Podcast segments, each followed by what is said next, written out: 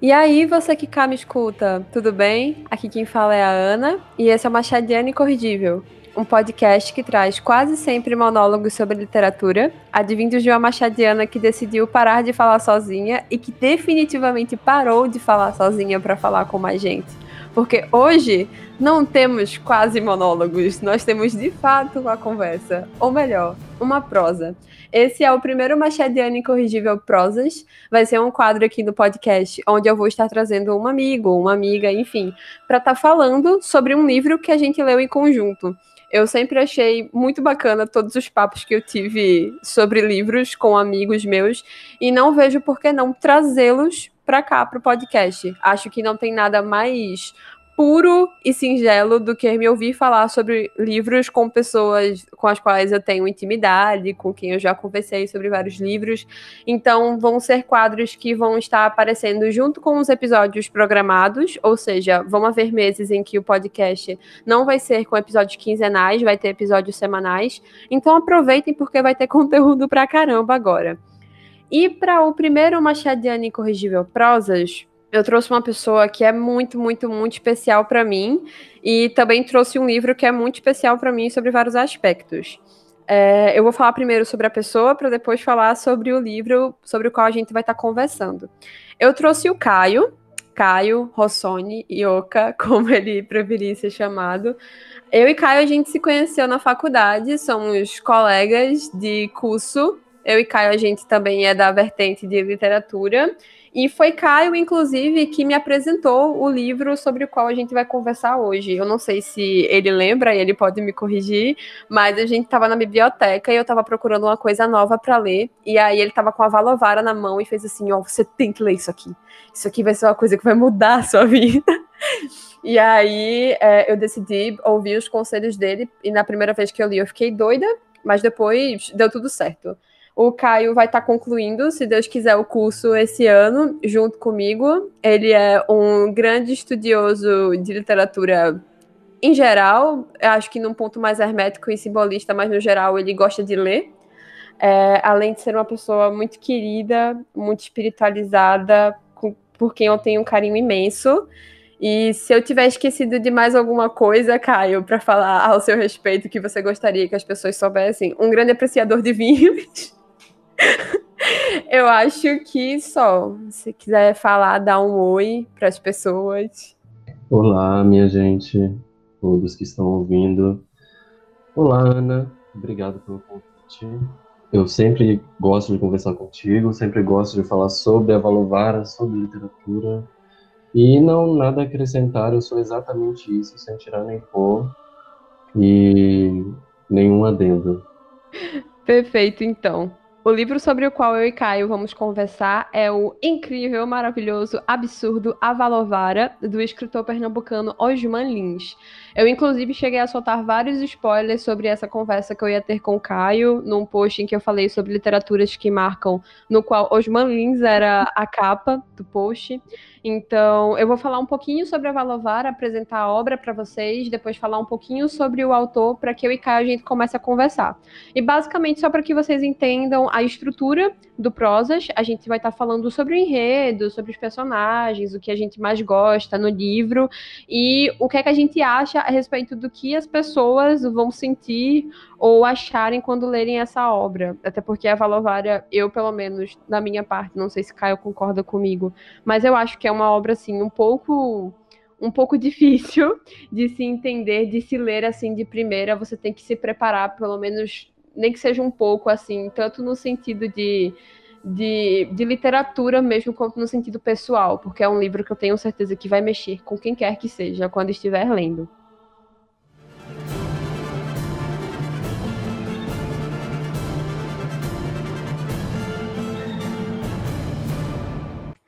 Mas eu vou falar um pouquinho sobre o livro agora e depois sobre o autor. O Avalovara, ele é um romance que foi escrito em 1973 e ele foi publicado pela editora Melhoramentos. Ele é considerado a obra-prima do Osman. Uma das coisas que tem na obra e que fez a obra também ficar muito famosa é o quadrado Sator, sobre o qual a gente vai estar falando um pouco mais aqui para frente, que contém aquela frase bem famosa, Satuare poteneti opera rotas. O livro fala sobre a história de Abel e sobre a história de várias outras pessoas. É, a narrativa ela se intercala entre o formato da espiral e do quadrado que tem no início do livro. O autor ele teve grande inspiração para escrever a obra, principalmente por várias viagens que ele fez à Europa, uma delas acompanhada com a mulher dele, Julieta, que também contribuiu muito para a obra, tanto que ela está citada logo no início. A edição que eu tenho aqui é a edição da Companhia das Letras. Uh, eu não gosto muito dessa edição porque ela não preserva alguns dos formatos que o próprio Osman colocou para si quando ele publicou a obra, mas tudo bem. E para quem não conhecia o Osman, para quem não faz a menor ideia de quem seja, ele é nascido em Vitória de Santo Antão, uma cidade aqui do interior de Pernambuco, inclusive muito próxima da cidade de onde eu cresci. É, ele foi um grande escritor, a, talvez a obra mais conhecida dele, assim, a nível de público, seja Lisbelo e o Prisioneiro, a qual veio a ser adaptada, né, tanto para filme como para teatro. Ele também foi grande amigo do Hermilo Baba Filho, outro autor pernambucano muito conhecido. Foi marido da Julieta de Godoy Ladeira, uma grande escritora e tradutora também. O arquivo pessoal do escritor, depois que ele morreu, foi doado lá para a Fundação Casa Rui Barbosa e o Instituto de Estudos Brasileiros na USP. Então, o pessoal consegue ter acesso a tudo que ele estudou lá para poder criar a Valovara. Ele deixou três filhas, uma delas, inclusive, é grande estudiosa do próprio pai. Hoje vocês podem encontrar a Angela Lins falando sobre o próprio pai em vários cantos do YouTube. O Osman também deixou outras obras, como A Rainha dos Cáceres da Grécia, que foi a última obra dele, Guerra Sem Testemunhas, Nove Novena, ganhou vários prêmios. Enfim, só só coisa boa esse homem escreveu na vida. Tá para nascer algo ruim do Osman que eu tenha lido. E aí, e aí, Caio, o que é que você acha de Osman? O que é que você acha de Avalovara, da obra dele no geral? Como foi que você conheceu o? Bom, primeiro, eu acho que talvez a sua memória tenha te falseado um pouco, ou a minha tenha me falseado, porque, se eu não me engano, você começou a ler a Valovara bem antes de mim, em 2016. Eu tinha escutado sobre o Osman, porque ele é muito comentado no curso de letras aqui da, da UFPE. Em Pernambuco, em geral, é um autor muito comentado, que teve influência em autores daqui, né? Que influenciou autores daqui. Mas você pegou o livro, se eu não me engano, para ler em 2016 e todas as coisas que eu tinha ouvido falar sobre a Valovara referenciavam a complicação de ler a Valovara, a dificuldade de ler a Valovara. Então, eu não me aventurei na época, inclusive achei você extremamente louca por pegar o livro e nos primeiros períodos da universidade tentar ler a Valovara eu lembro de, de, acompanhar um pouco da sua trajetória tentando ler a Valovara em 2016, o que é uma missão, né? Porque é um livro que exige um, uma grande bagagem, um percurso, mesmo que, que tímido, mas exige um percurso pela literatura nacional, pela literatura internacional, ou pelo menos um certo conhecimento de, de arte, porque Osman era completamente fascinado pelas artes plásticas, pela música, pela história da Idade Média, pela história da Grécia, pela história antiga. Osman era um, um grande estudioso. Eu acho que isso é o grande, o primeiro ponto, a base do, do Osman Lins é que ele era um grande estudioso, um grande teórico, foi professor na universidade, na Unesp, se não me engano, Universidade do Estado de São Paulo, e lecionou e se aposentou lecionando sobre literatura, então ele tem um, um grande conhecimento, e esse conhecimento fica muito evidente dentro do Avalovara. Então acredito que, que sobre Osman, o que eu teria para dizer é que ele é com certeza um dos maiores escritores do século XX aqui no Brasil. Talvez não tão reconhecido quanto um Guimarães Rosa, por exemplo, que teve mais adesão ao, ao nível nacional, ou como um, um Carlos Drummond, para entrar no âmbito da poesia, mas sem dúvida é um escritor que, que teve dificuldades para ser reconhecido nacionalmente também por ter vindo do Nordeste, por ser um escritor nordestino, acredito, mas que é um, um grande, igual a esses nomes, como Raduan e Guimarães e Clarice, enfim, Osman tem que ser lido, ele é um caminho raro dentro da literatura nacional, ele tem uma escrita muito diferente, as influências dele são são variadas, e, então é muito difícil de você estudar e de você entender as fontes de Osman. Só que sem dúvidas ele deve ser ele deve ser lido, ele tem que ser lido pelo leitor brasileiro, ele tem que ser reconhecido como essa grande figura dentro da nossa literatura. Homem, agora que tu falou, de fato, eu acho que eu tô confundido com o momento em que tu me apresentou Lavoura Arcaica.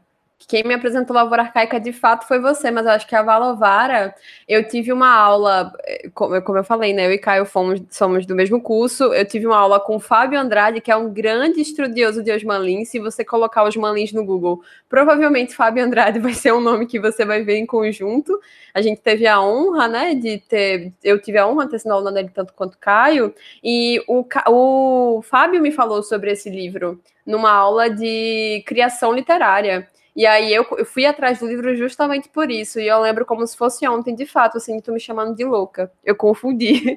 aí os livros, perdão.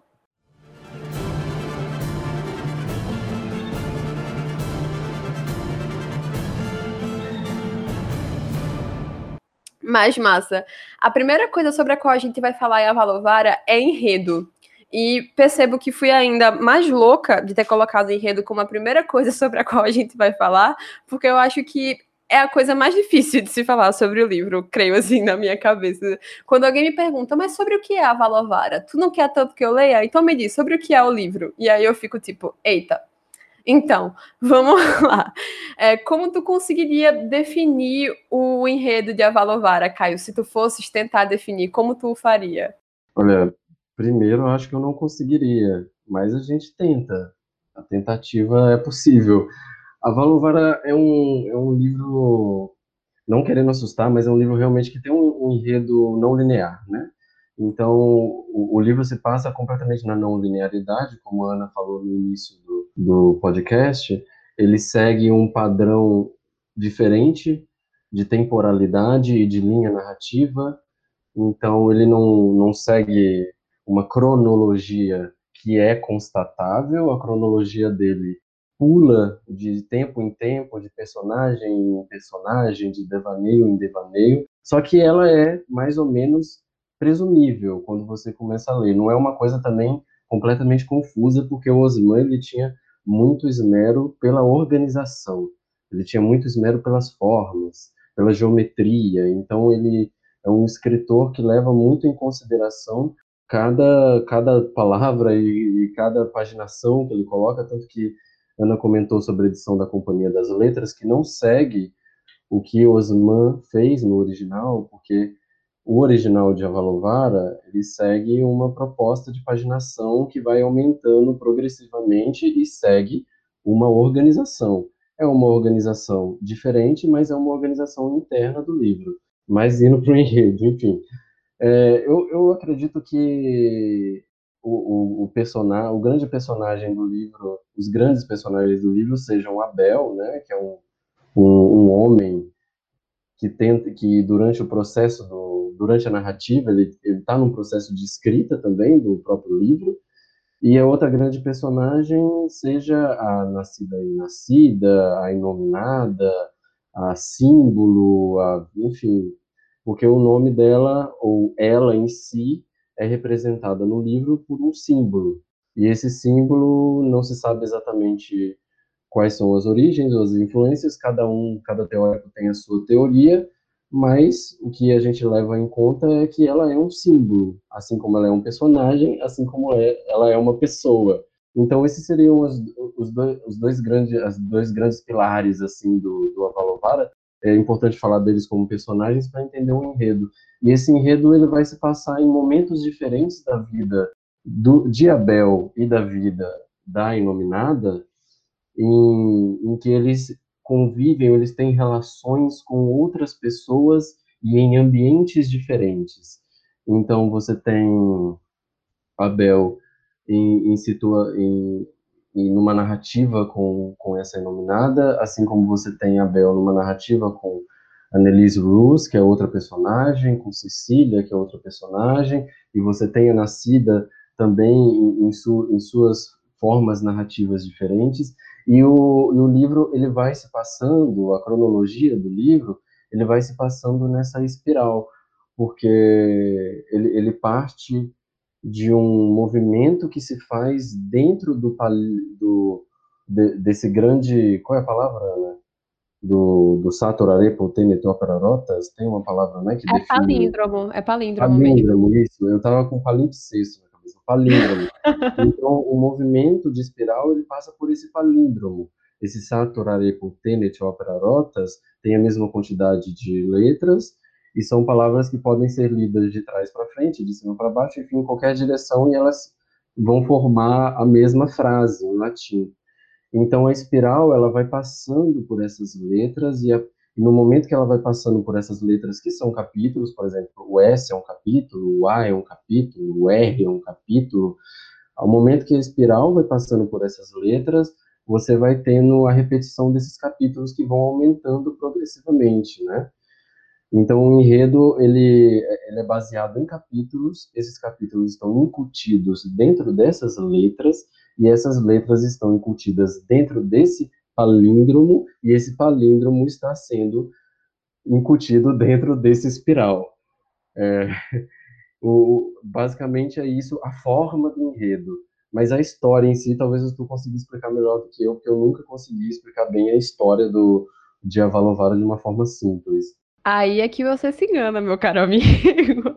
Porque eu tentei pensar nisso antes, mas não consegui. Mas eu acho que assim, a gente pode tentar organizar é, a leitura do Avalovara de algumas formas. Eu acho que a primeira é explicar para todo mundo que está aí que, por exemplo, quando você for comprar o seu livro do Avalovara, caso você venha a ler o Avalovara, a primeira coisa que você vai ver quando você abrir, dependendo da sua edição, você vai ter um texto maravilhoso do Antônio Cândido, que é um crítico de literatura muito incrível. Ele tem um texto muito bacana sobre a Valovara, né, logo no início da edição da Companhia das Letras, por exemplo. Mas a primeira coisa na qual você vai dar de cara quando você abre o livro vai ser justamente esse palíndromo, que para quem não sabe é uma palavra ou uma frase que lida de trás para frente significa a mesma coisa, tipo Ana, por exemplo. E esse palíndromo com essa frase, Satuare poteneti opera rotas, que Caio falou, ele vai estar dentro de um quadrado, e esse quadrado vai estar dentro de uma espiral. Então, por exemplo, no texto do Medium, que eu sempre faço falando sobre o episódio, eu vou deixar lá a foto desse quadrado. Então, você corre lá para ver e depois continua ouvindo o podcast.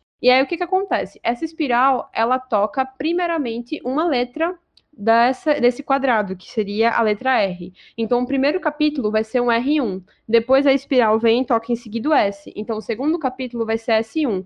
Cada uma dessas letras vai representar um capítulo. Todos os capítulos R são, sei lá, o Abel conversando com um personagem específico. Todos os capítulos S vão ser o Abel fazendo outra coisa, e assim sucessivamente até chegar no último ponto do livro, que é na letra centro desse quadrado, que é um N. Então, essa frase, inclusive, que tem uma tradução, é, a tradução mais literal dessa frase seria: O lavrador mantém cuidadosamente o arado nos sulcos. E o Osman chega a dar outra, é, outro significado, que se eu não me engano é o criador, e às vezes ele coloca como C maiúsculo, então você pode levar em conta que esse criador pode ser Deus, por exemplo, mantém cuidadosamente o mundo em sua órbita. Foi uma tradução que o Osman fez dessa frase. E aí é como o Caio falou, o livro ele vai seguir essa ordem.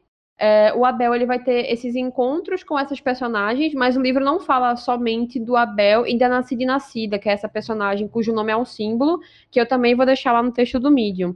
Fora a Cecília e a Annalise Roos, que são as outras duas mulheres com quem Abel se relaciona, a gente tem os capítulos sobre a espiral e o quadrado, esse é o título dos capítulos, que são os capítulos que falam sobre a organização do livro, então, é meio que o Osman Lins contando como foi que ele organizou, como foi, qual é a história do quadrado. Ele cria uma história para essa frase, ele cria uma história para o quadrado, e tem os capítulos também referentes ao Julius Heckentor, se eu não me engano é assim o nome dele, que é sobre um relojoeiro que está criando um relógio. É basicamente isso. Então a gente tem a história do Julius, que é esse relojoeiro. A gente tem a história do, do, dos capítulos da espiral e o quadrado, que são capítulos em que é como se fosse o próprio Osman contando a história do quadrado mágico, da história que ele criou, tá? Não é a história original desse quadrado. A origem desse quadrado Sator, dessa frase, ela até hoje é desconhecida. Alguns dizem que as primeiras escavações de Pompeia tinham quadrados como esses espalhados por lá, mas não é definido. E a gente tem esses capítulos em que o Abel e a Nascida e Nascida, principalmente, vão ter relações com outros personagens e com eles mesmos. Os, se eu não me engano, Abel e Nascida e Nascida são os capítulos mais evidentes, mas a gente tem o Abel se relacionando com a Sicília e o Abel se relacionando com a Annalise Roos. Então a gente tem essas três mulheres, as quais eu gosto de chamar de tríade osmaniana. A gente tem o Abel, que é esse cara que está escrevendo um livro, e aí ele vai tendo esses encontros com essas mulheres e você percebe que muitas vezes ele fala sobre o processo de escrita enquanto está com elas. E aí é como o Caio falou, é um livro que fala principalmente sobre símbolos, eu acho. Então, nada é literal nesse livro. Tudo nesse livro significa alguma coisa e às vezes tudo nesse livro significa coisa nenhuma. E eu acho que para definir o enredo mesmo, pelo menos na minha concepção, o Avalovara é um livro sobre escrever. O Avalovara é um livro que conta sobre o processo de escrita, no geral, como um processo de escrita de livro se dá. E o Abel, ele meio que faz isso se colocando dentro. Então é como se ele tivesse fazendo uma e eu agora esqueci a palavra, rapaz é uma metalinguagem, uma metalinguagem. Ele para para contar, para falar sobre o processo de escrita, ele escreve. E aí eu acho que pelo menos assim, o enredo do Avalovara para mim é isso, assim, é sobre escrever. E aí para fazer isso ele utiliza-se de vários símbolos, de personagens, de personagens que são símbolo.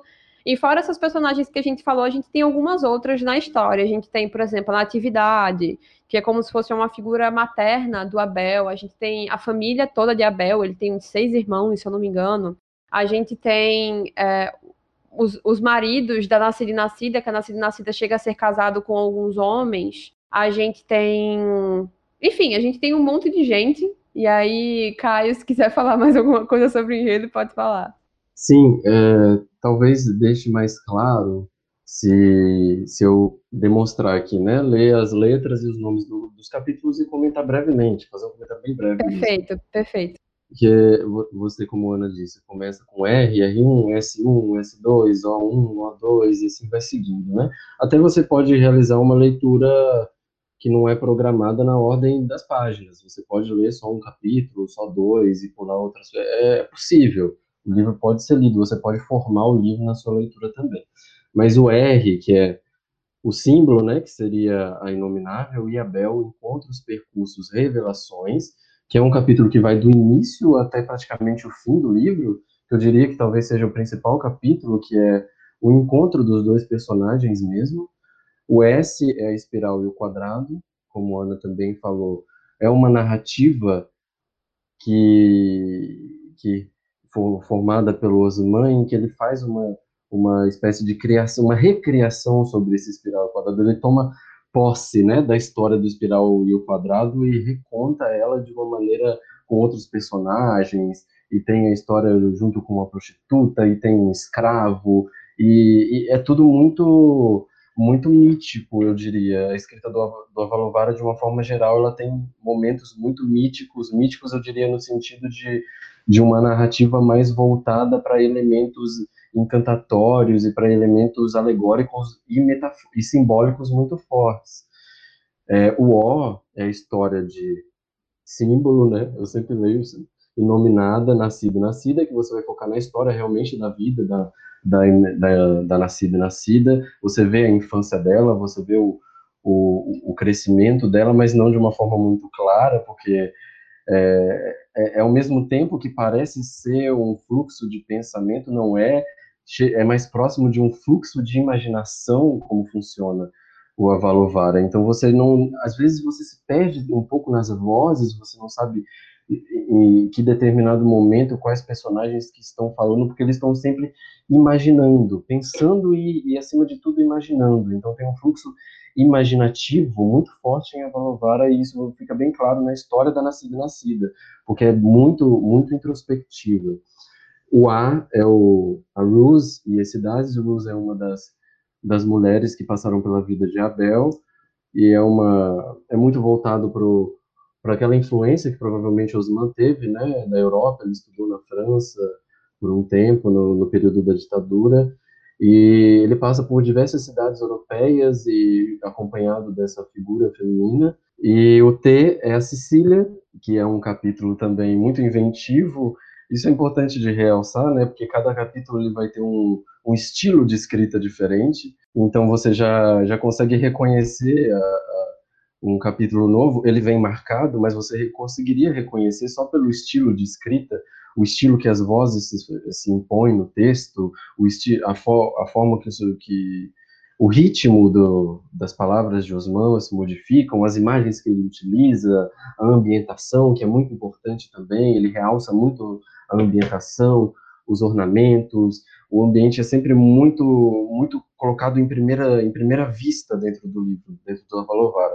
O relógio de Julius Eccleston, que parece uma história um pouco desassociada do livro quando você vê pela primeira vez, é uma história de uma pessoa, desse homem que constrói um relógio, mas tem você consegue ver todas as relações do, desse relógio com a própria a própria ânsia do Osman por essa geometria, por esse metodismo com a escrita que ele tem. É, o, e, o E, que é nascida e nascida e Abel ante o paraíso, e o N, que é o, a letra central, que é nascida, nascida e Abel o paraíso. Esses capítulos não tem muito o que comentar, porque é melhor vocês chegarem lá e ler por si mesmo. Mas digamos que, que é o ápice do livro, é, o, é, é onde tudo se condensa, é onde tudo se sintetiza, que é nesse encontro, nesse grande encontro erótico, corporal e imagético e simbólico entre esses dois personagens centrais, que é o Abel e a Nascida e Nascida. Perfeito, Caio, perfeito. Acho que consegui resumir muito bem. Acho que algumas curiosidades interessantes acerca do enredo é que uma, muita gente fala sobre a Valovara ser um livro autobiográfico, né? Justamente porque, por exemplo, nos capítulos da, da Annalise Bruce, que é essa personagem que acompanha ele durante algumas viagens para a Europa, ele se conhece na Aliança Francesa e o Osman ele foi bolsista da Aliança Francesa, ele esteve viajando pela Europa durante vários momentos, então não só essa ligação com a vida dele, muitas outras, mas algumas pessoas chegam a especular que esse seria um romance autobiográfico, mas eu nunca vi ninguém confirmando 100% que sim e nunca vi ninguém confirmando 100% que não. Então fica, fica no ar. É, eu, eu diria que assim, o, o Avalovara, a grande, a grande, acho, o grande resumo que daria para fazer do Avalovara, se é que dá para fazer um resumo do Avalovara, é que ele é um, um projeto de livro-mundo. que seria um projeto de livro-mundo? É basicamente um livro que quer conter absolutamente tudo. Então, ele tem, sim, elementos de, de autobiografia, de biografia, de autobiografia, ele tem elementos políticos, que são sutis, mas ele tem elementos políticos, porque o romance ele se passa boa parte dele no período da ditadura militar, então você percebe algumas sutilezas do Osman em referência a esse, esse período político, esse período social que a gente passou no país. Então você tem, por exemplo, a figura do, do cão, eu esqueci o nome, Ana, tu lembra o nome daquela, daquele animal que ele inventou? Enfim, é um animal... Iólipo, é o Iólipo. Iólipo. Pronto, tem, por exemplo, o Iólipo, que é uma, uma figura que especularam se existia esse animal ou não, por, por um tempo, né? Porque a Valovara é cheia de segredos, alguns são ilusões de ótica, outros não são. E o Iólipo foi constatado, ou pelo menos a, a teoria constata, que é uma, uma imagem ditatorial bem forte. Você tem também o, a figura de um dos maridos da Nascida Nascida, que, se eu não me engano, é o Olavo Ayano, que é o militar, isso, é ele mesmo. Pronto, o Olavo Ayano, que é um militar, que foi marido da Nascida Nascida, então você tem também um indício político muito forte dentro desse personagem, a relação dele com, com, com, com toda a índole, toda a ética do imaginário militaresco que a gente viveu aqui no país. Você tem passagens com edifícios e lugares famosos em São Paulo, por exemplo, que, que foram famosos por, por por morarem muitos militares, capitães, enfim, ditadores. Então, o, o Osman ele dá indícios políticos, ele dá indícios autobiográficos, assim como ele vai dar indícios é, mitológicos, as referências mitológicas dele, ou seja, a Idade Média, música medieval, como Carmina Burana, do Kalof, poemas é, gregos, é, enfim, o, o Osman ele quer fazer desse livro um, grande livro mundo, é isso que eu quero dizer, não sou eu que disse, né, mas é isso que, que, que se especula ou que se fala muito sobre o Avalovara, que ele, ele quer realmente condensar diversos tipos de, de, de, de, de formas de escrita, de intenções, é, de intenções temáticas, de intenções formais, e ele se utiliza de, de, dessa variedade toda da literatura, dessa, desse potencial todo da literatura. Eu diria que o Avalovara é um livro que usa e abusa e leva ao extremo o potencial da literatura, que é o potencial de tudo. É o potencial da história, é o potencial da política, é o potencial do imaginário, é o potencial das artes. E é isso que ele busca. E é por isso que é um livro tão extenso, mas tão prazeroso também. Acho que Caio definiu perfeitamente tudo que eu, tudo que eu poderia dizer sobre o enredo.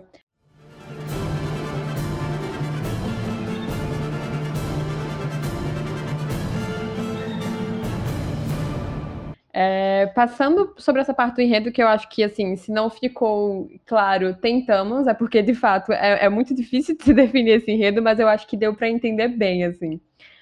É, agora a gente vai falar um pouquinho sobre os personagens de Avalovara em si. A gente tem esses personagens mais secundários, como eu falei, como a Natividade, que é essa figura materna do Abel. A gente tem a Hermelinda e a Hermenilda, que eu vim descobrir uma teoria sobre elas recentemente com o Caio, a qual eu fiquei chocada.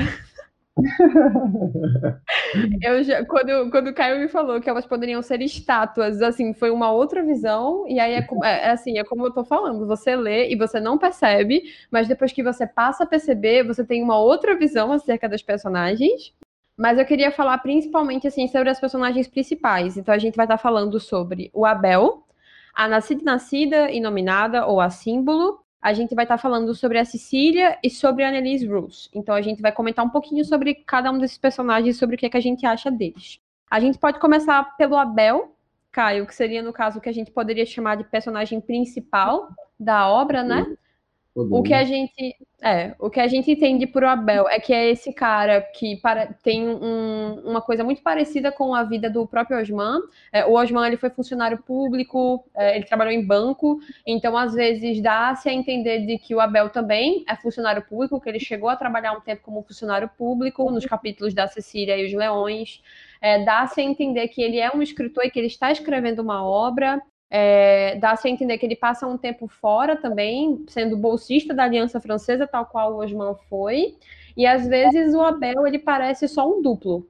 Um duplo no sentido assim muito muito Pessoniano de Fernando Pessoa, só que além, assim. Eu, eu, quando eu falo sobre essa coisa do duplo no Avalovara, eu penso no Fernando Pessoa, porque o Fernando Pessoa faz sobre o duplo. Mas eu acho que ninguém faz o duplo como o Osman Lins faz. Então, quando eu digo que ele é um duplo, é como se o Abel pudesse ser ele mesmo e outro personagem. E às vezes até mais de duas pessoas. Então, é, é essa coisa meio confusa, assim. Ele tem uma coisa meio Saramago também, então às vezes você entende que é o Abel que tá ali, às vezes você entende que é outra pessoa que tá falando junto com o Abel, às vezes não é nem o Abel que é a pessoa que tá, então o Abel é essa pessoa que é multifacetada, às vezes Abel parece ser um símbolo, às vezes Abel parece ser uma pintura. Eu tive essa leitura de Abel quanto pintura lendo os capítulos já nascida e nascida. Então, o Abel parece ser várias coisas. E no final, a gente sabe que o Abel, além de colocar a Gaia na esposa dele, durante alguns momentos do livro, a gente sabe que ele também é, ajuda.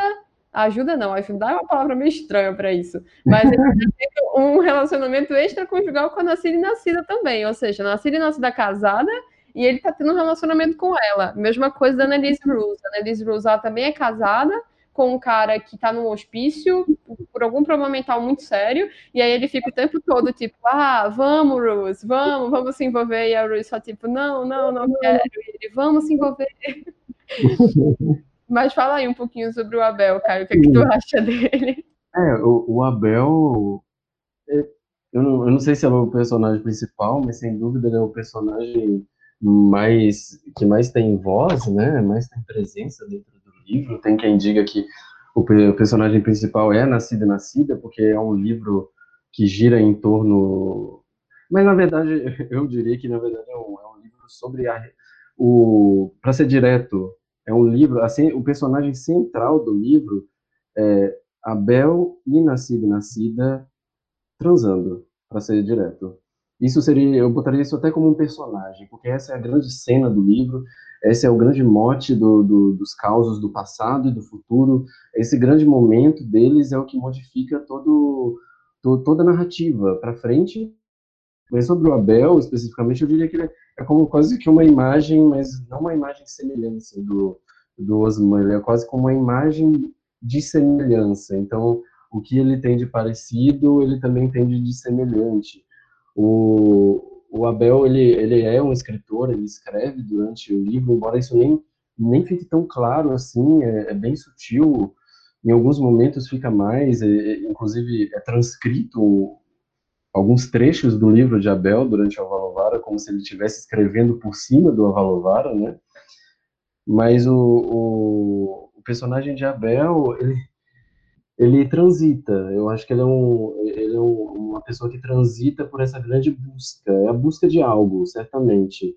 Que aí o leitor ele, ele tenta decodificar o que é esse algo que o Abel tenta buscar durante o livro. E certamente ele busca nessas mulheres, ele busca na, na Rose, ele busca na Cecília e ele busca na Nascida.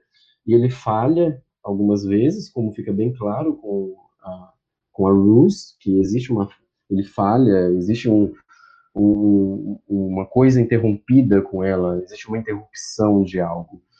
E a Cecília parece um progresso, um desenvolvimento da, da, da, da, personalidade dele, de uma descoberta erótica muito profunda dele, muito infantil também, né? Porque você tem ambientações do, do Abel, tanto na, na Europa, no, no, caso da Melise, como também tem numa cidade que seria a cidade natal dele, que parece inclusive o interior, né, poderia ser o interior onde ele nasceu, que é onde ele, ele, ele passa a trajetória com Sicília, e tem São Paulo, que é onde ele passa esse, esse instante, esse grande instante de coito com a nascida e nascida. Então, eu, eu descreveria o personagem do Abel como uma pessoa, uma pessoa que está fazendo uma busca, e essa trajetória é muito bem colocada no livro, mas ela não é explícita, porque o Abel, assim como muitos dos outros, ou talvez todos os outros personagens que tenham voz e presença dentro do Avalovara, eles se diluem é, no pensamento e nas visões, e você acaba entrando não é, não é nem numa interioridade no,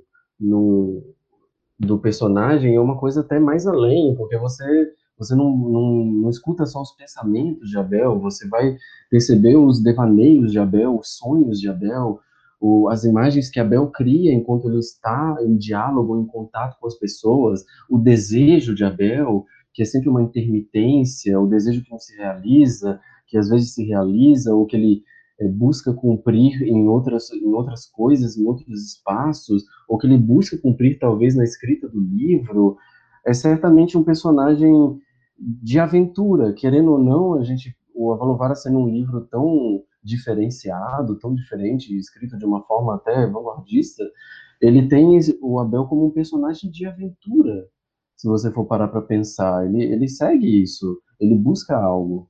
Eu, eu descreveria ele mais ou menos dessa forma. Faz sentido. O Abel parece ser aquela, aquele personagem que sempre busca, né? Eu, quando eu penso assim na definição para ele, eu também penso nisso, assim, no personagem que sempre está a, em busca de algo. E, e, ele procura esse algo através das personagens, né? É, eu não sei como é que eu pude me esquecer disso, então eu já vou deixar bem claro aqui para todos os ouvintes que A Valovara foi considerado um dos livros mais eróticos escritos na literatura brasileira inteira. Então, você vai ler A Valovara tem que ler preparado, assim, para o que você vai ler. Aquele tipo de livro que, se você tivesse com a sua mãe na sala e ela pudesse assistir esse livro, você não ia querer assistir ao lado dela. É, ele tem relações é, sexuais com quase todas as personagens, né? Mesmo, menos com a, a Rose, que não fica claro, assim, fica claro que ele chega nas preliminares, mas nas vias de fato ele não chega. Mas com a Cecília e com a Nascida Nascida, é como o Caio falou, assim, o livro pauta-se basicamente na Nascida e Nascida e no, e no Abel transando. E. é... uma coisa que a gente de fato esqueceu de, de falar do enredo, mas eu acho que é essencial, porque é a grande cena de Avalovara. É uma cena que ela, ela vai repercutir de maneira que ela vai acontecer em, em, vários capítulos do livro, ela até invade outros capítulos, e é a cena que vai carregar a narrativa até o seu ponto de eclosão, de, que, que seria o, o Nascida Nascida ante o paraíso, Nascida Nascida e Abel, perdão, Nascida Nascida e Abel no paraíso.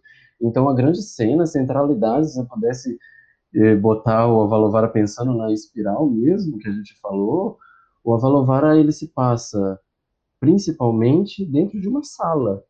É um livro enorme, é um livro que vai para vários lugares, é um livro que passa por vários caminhos, por várias interioridades, especulações, mas é um livro que se passa, no, é uma história que se passa numa sala, nessa sala onde estão Abel e Nascida e Nascida sentados num tapete, nus, e fazendo sexo. E, e, e, essa cena de sexo, essa cena erótica da, de, um, de uma grande realização da sexualidade desses dois personagens que se buscam sem saber, ou que buscam não um ao outro, mas ao ato sexual, ao ato erótico em si, ela é a grande imagem, é um instante do livro, né? Então, acho que para falar de Abel e para falar de Nascida, que a gente vai falar agora, tem que se falar disso, a gente esqueceu, perdão, mas está, fica aqui o, a ressalva.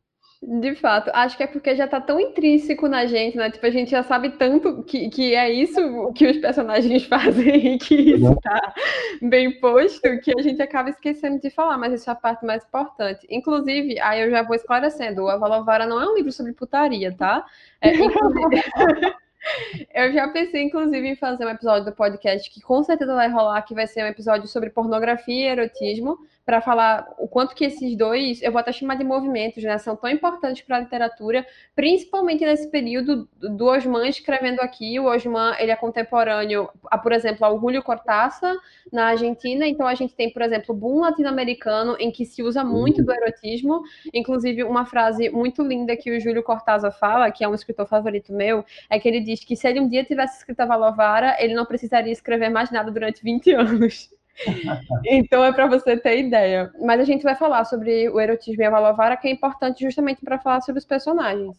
E aí a próxima personagem sobre que a gente vai falar é justamente a símbolo, a inominável ou a nascida e nascida, que é essa personagem que ela também, é, além de estar sempre envolvida com a Bel, né, ter esse capítulo de percursos e revelações com a Bel, ela também tem capítulos em que falam sobre ela. E acho que de todos, assim, ela é a mais clara de duplo ele fala, ele chama a chama de nascida e nascida, e ela fala que ela nasceu duas vezes. Ela nasceu uma vez, normalmente, como qualquer ser humano, teve um momento da morte dela, né, que seria a morte no elevador, não vou falar muito sobre porque eu acho que é spoiler, mas ela morreria uma vez, ela nasceria de novo e viveria de novo as coisas que ela viveu com Abel. Então, na primeira, na primeira, no primeiro nascimento dela, se eu não me engano, ela não conhece o Abel ainda, ela vive toda uma vida e morre, e no segundo nascimento dela é que ela conhece o Abel, tem toda a história com o Abel, tanto que tem até aquele capítulo né, em que ele vê a cicatriz e que ele pergunta sobre essa cicatriz e ela fala sobre essa primeira morte dela. Então a gente vai ter uma personagem que ela é claramente dupla,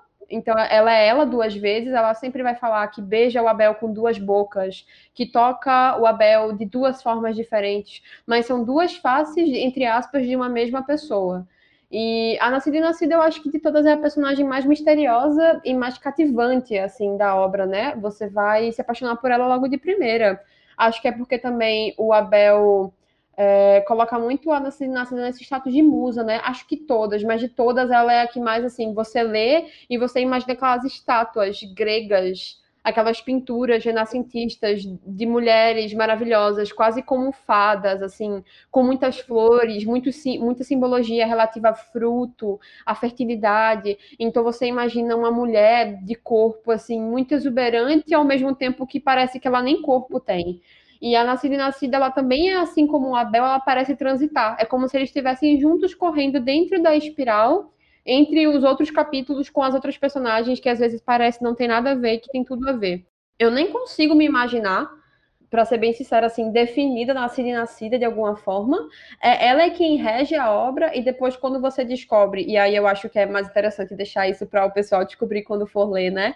O que é que liga a Nascida e Nascida e as outras personagens da obra, mas assim, é é uma personagem de muita dificuldade para mim, pelo menos. Ela é algo que, ao mesmo tempo que me inebriaga, ela me aterroriza, assim, de certa forma. Eu não consigo pensar, assim, numa definição para Nascida e Nascida. Eu queria muito ouvir a tua definição para Nascida e Nascida. Tu, tu falou uma coisa muito importante para Nascida e Nascida, que serve para Abel e serve para alguns outros personagens, que é difícil você entender ou perceber o personagem de uma forma objetiva dentro do Avalovara, né? Então você não tem, uh, ah, ela tem os cabelos é, castanhos e o corpo tal, tal, tal, e tal, tal, tal, tal, tal, de uma forma objetiva. Você, porque você tem sempre uma imagem de um, de um corpo, de uma matéria, e você tem a imagem do desejo sobre esse corpo, que modifica o próprio corpo. Então, quando você tem as cenas do Abel junto com a Nascida e Nascida, se você for levar objetivamente tudo aquilo que está no livro sobre o que é a nascida, como é a nascida nascida, ela vai ser uma pessoa, como você disse, um duplo e ela vai estar sempre penetrada por animais, por uma flora, por frutos.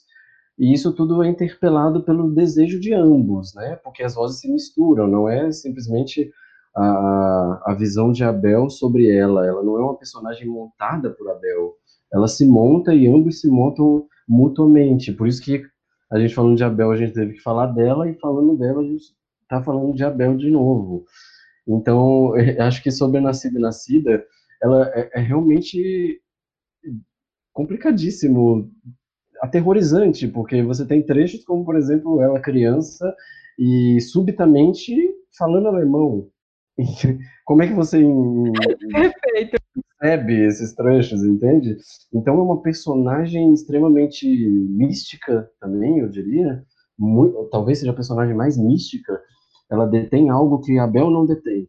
Embora ambos passem por uma trajetória é, que, que, que vai se comunhar no final, ela tem algo que Abel não tem, que é um certo misticismo. E esse misticismo, é, ele provém tanto dessa experiência, como se ela tivesse já essa experiência de morte, então ela tem um certo domínio sobre a morte, sobre o nascimento, ela tem um certo domínio sobre as coisas do mundo, como você vê em vários momentos do livro em que ela subitamente faz algo, ou que subitamente surge algo, ela também vive interpelada, acho que isso é importante, por uma, uma certa opressão que Abel não passa, ou se passa de uma maneira completamente diferente. Então existe uma opressão em, em torno do corpo da nascida nascida, um certo coágulo que talvez tem, que tem o, o, relação com a morte, que tem relação com uma certa é, depressão ou esquizofrenia, ou nem isso ou nem outro, ou com os pensamentos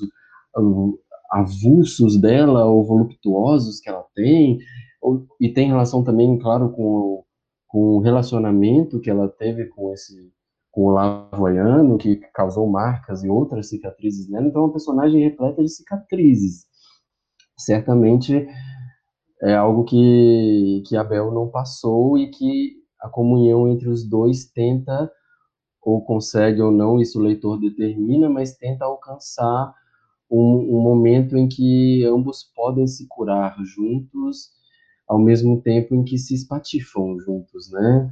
Um, que, que eles tentam morrer de novo e tentam se encontrar de novo, nascer pela segunda ou terceira ou quarta vez, mas isso que, que Ana disse é perfeito, porque é uma personagem que está bem representada no livro como uma duplicidade, então ela é ela, ela é outra, ela pode ser outras mulheres, ela pode ser uh, outras figuras da própria família, e, e certamente as falas, a, a voz da Nascida e Nascida no livro na minha opinião, pelo menos, é a mais confusa ou a mais complexa, né? Não sei se tu concorda, né? Concordo plenamente. Inclusive, eu vim até filar aqui na, na, no livro da Regina Igel, que é o Osman Lins, uma biografia literária, que, em que quando ela vai falar de Avalovara e do relacionamento do Abel com a Nascida Nascida, ela fala que o Osman utilizou desse processo de prática sexual porque ele acreditava e ele definia isso como um gênero vertiginoso de conhecimento. Então, meio que, inclusive, é como eu falei, né? Ele tem essa coisa meio Saramago, de principalmente em capítulos com a Nascida Nascida, ele não determinar quem é que está falando. Então, às vezes, a gente lê trechos inteiros em que ele está se relacionando com a nascida e nascida, na qual você não sabe quem é que está falando. Mas, ao mesmo tempo em que você sabe, porque a voz da nascida e nascida, por mais misteriosa que ela seja, ela se faz muito presente. E aí é por isso que eu falei aquilo do Abel, é logo de primeira, em que ele parece ser duplo, porque às vezes ele parece ser a própria nascida e nascida. Pelo menos para mim. Assim. Às vezes parece que eles se misturam demais. Sim, com certeza, também acho. Acredito muito nisso. E isso que você disse em relação ao Osman também é muito importante no livro e faz todo sentido. O Osman ele tem uma, o Osman tem muitas referências. Ele é um grande estudioso e o Osman tem uma das principais referências do, do Osman era em relação à sexualidade. Então ele era um, uma pessoa muito estudiosa do erotismo, uma pessoa muito estudiosa, estudiosa das tradições é, sexuais e eróticas de religiosidades antigas, de religiosidades principalmente orientais, e realmente existe uma crença na, no, no, conhecimento do corpo, no corpo enquanto conhecimento. O que seria isso? O conhecimento não só adquirido pela palavra ou pelo intelecto, mas o conhecimento adquirido na prática do corpo, na prática da carne. Então, acho que é, predominante, é determinante assim para entender a relação entre os dois e determinante para entender também por que eles se misturam tanto, porque os corpos são são tão é, são, são tão sabe imbricados um no outro, por que, que um é outro, por que, que o outro é um, e por que o, os dois são nós, assim no último capítulo eles se misturam a ponto de você não determinar nem o sujeito e nada, enfim, e Osman realmente acreditava nessa, nesse poder do erotismo, nesse poder da sexualidade, e, e ambos os personagens, tanto Abel quanto Nascida Nascida, são grandes representações dessa, desse grande conhecimento erótico, né?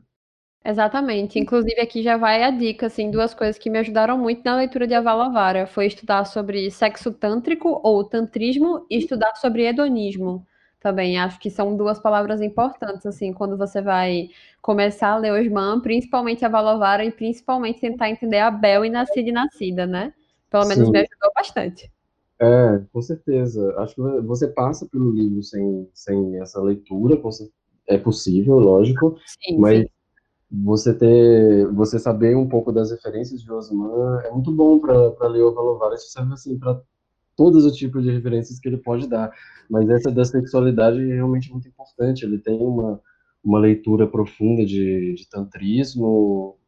Isso fica, vocês podem até ler é, o, mestrado, o trabalho do professor Fábio, que é um estudioso de Avalavara, que a Aninha disse, e ele fala um pouco sobre isso, sobre amor, e sobre barroco, e sobre tantrismo, e, e, como isso ocorre dentro de Avalavara. E enfim, é uma referência interessante, porque abre. Eu acho que explica muito mais do que a própria relação dos dois. Eu acho que isso seria se alongar demais e sair do trilho, mas é, o, o, tantrismo explica algumas coisas da forma do livro, porque ao mesmo tempo que dentro de Avalokiteshvara você percebe que as palavras elas são objetivamente corpos, e ao mesmo tempo que os personagens tocam nos corpos um dos outros, esses corpos se transformam em palavras, assim como se transformam em imagens de coisas. Então, o tantrismo ele fala muito sobre isso e fica aí como uma referência para vocês buscarem ou não.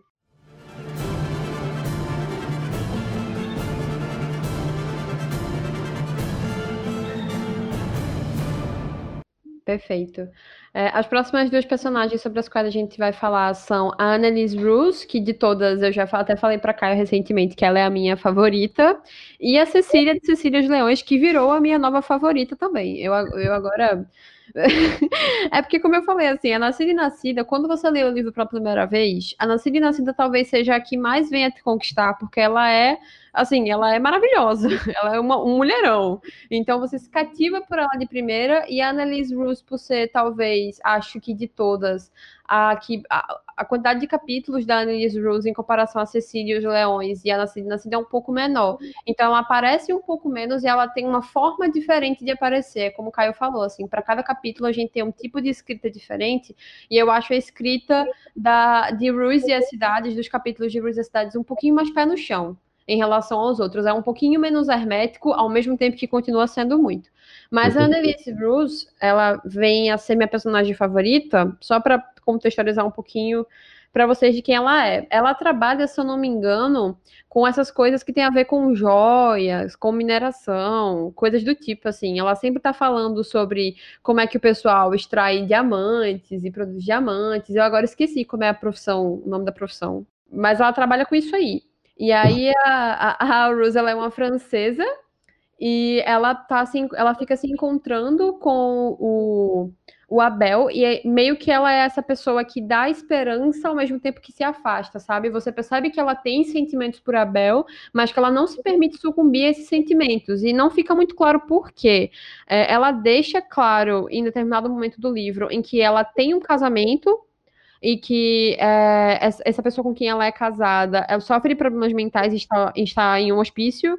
Então, ela chega a falar sobre isso, mas essa não parece ser a única coisa, ao mesmo tempo que parece que ela não quer sucumbir a isso, que ela quer de fato se entregar a Bel, mas que ela ao mesmo tempo não consegue. Então, ela, ao contrário da Nascida Nascida e da Cecília, é a personagem que, em que a gente tem a recusa ela é sempre, assim, a forma do corpo dela, ao contrário da nossa de nascida em que a gente consegue enxergar tantos corpos, pelo menos a Ruth é a que, ao mesmo tempo em que você consegue definir um corpo, porque ele fala muito do estilo dela. E eu, inclusive, pesquisei um pouco, eu descobri que a Julieta, que é a mulher do. que foi a mulher do Osman durante muito tempo, até o fim da vida dele, se vestia muito parecida com a Annalise Rose. Era sempre assim, muito elegante, com boina, com chapéu, com, com essa roupinha assim, bem francesa, bem a lá francesa mesmo. E os capítulos são sobre viagens que eles têm juntos pela Europa, principalmente pela França. E uma coisa que é muito importante de se falar sobre a Ruse, né?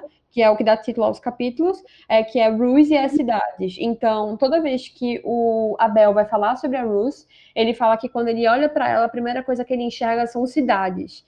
E às vezes ele cita quais cidades ele enxerga e às vezes não. E é muito interessante que, por exemplo, eu descobri nessa minha, eu acho que essa é a minha terceira leitura de Avalovara, que o, o Abel, ele chega, ele chega a enxergar uma cidade na Annalise Bruce que ele fala que é a pátria de Dante, então provavelmente Itália, né? Ele fala sobre a Itália, fala sobre Istambul, ele fala sobre várias cidades e às vezes ele fala sobre cidade nenhuma, às vezes ele coloca uma cidade com C maiúsculo, então é como se fosse essa cidade que ele nunca fala bem direito qual é essa cidade, mas que ele tenta definir ao mesmo tempo que não. Então ele olha para essa mulher e ele enxerga as cidades, e às vezes ele define quais são as cidades, define quais não mas ele sempre fala que são cidades desertas e que são cidades que estão cheias de artefatos e memórias. Então, assim, eu acho que de todas, a Annalise Rose é uma das personagens assim que mais me deixa curiosa, porque eu nunca consigo entender muito bem a que finalidade se dá. Mas aí agora eu quero ouvir Caio falando sobre a minha, a minha nova personagem favorita do Avalovara. Sim. É, é, a, a Rose é, é uma personagem, eu concordo contigo. Os capítulos da Rose, eles têm um, uma escrita que você pode dizer um pouco mais pé no chão, mas que você compreende mais a cronologia dessa narrativa, né? Até pela determinação das viagens, você consegue mais ou menos é, perceber como é que vai passando o tempo entre os encontros e desencontros. E a Ruth, eu, o que eu acho muito interessante na Ruth, não sei se tu teve essa sensação, Ana, que ela, assim como as próprias cidades com as quais o Abel viaja e as quais o Abel vê no corpo e ao redor da luz, existe um certo sentimento de exílio. Não sei se tu teve essa sensação, um certo sentimento de falta que representa tanto a, a, a falta do amor negado ou do amor não consumir, não consumido, não não concebido, assim como a própria falta de ele perambular por essas cidades. E é também o capítulo que ele mais fica, fica mais claro o Abel, enquanto escritor, ele deixa bem claro os problemas dele com a escrita, as dificuldades, as indagações, mas não sei se você teve essa sensação de ser um capítulo até um tanto melancólico às vezes. Sim, é, é, é possível sentir isso. Também tem, enquanto rola, né, os capítulos com a Rose Cidade, ele também visita aquele amigo dele, né?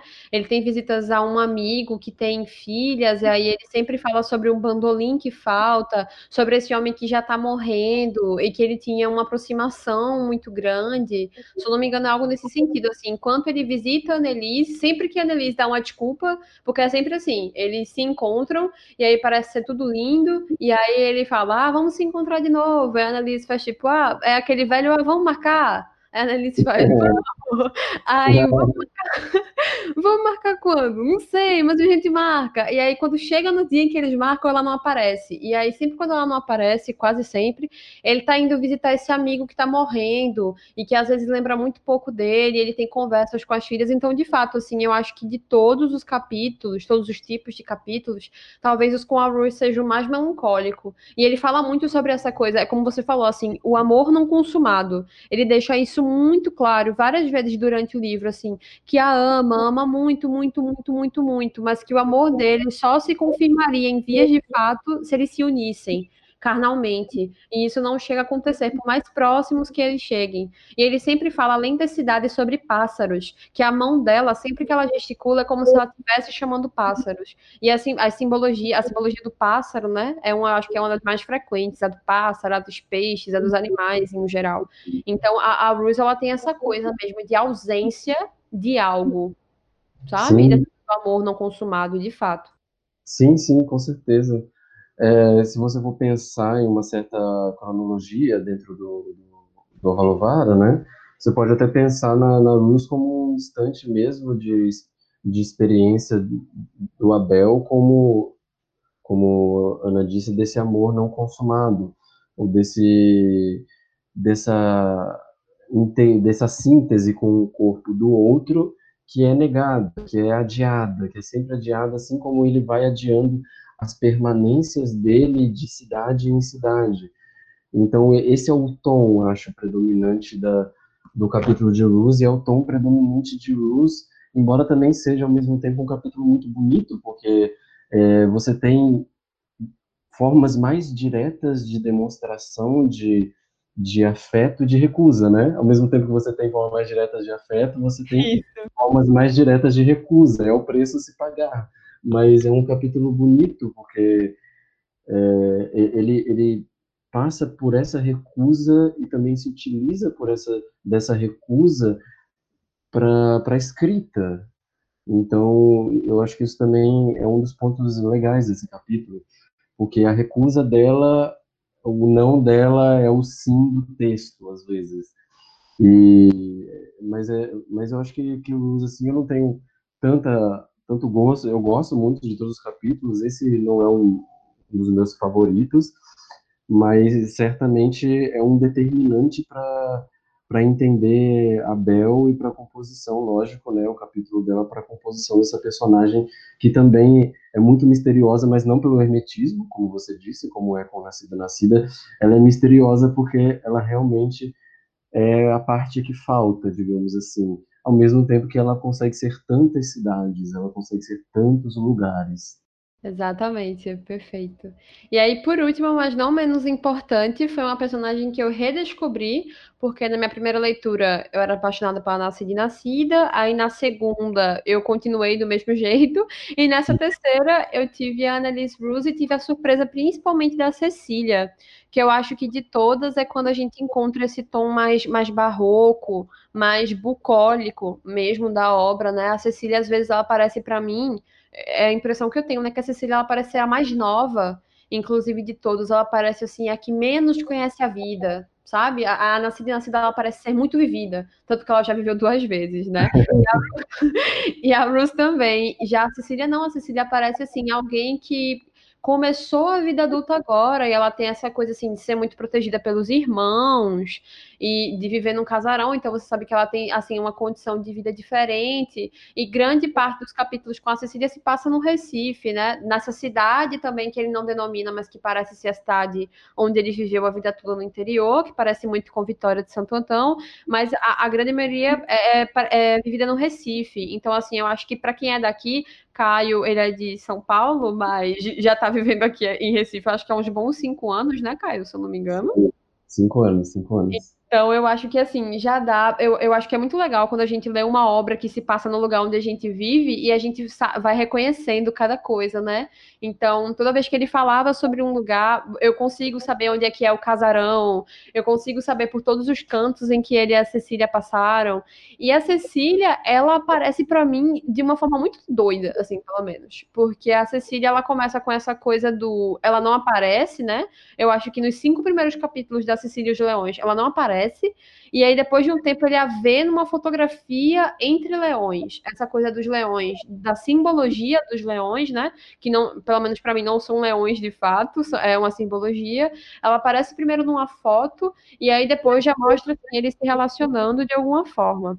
A Cecília, como eu falei, ela parece essa personagem mais nova. Ela inicialmente se apresenta como uma personagem muito, pelo menos para mim, assim, tímida.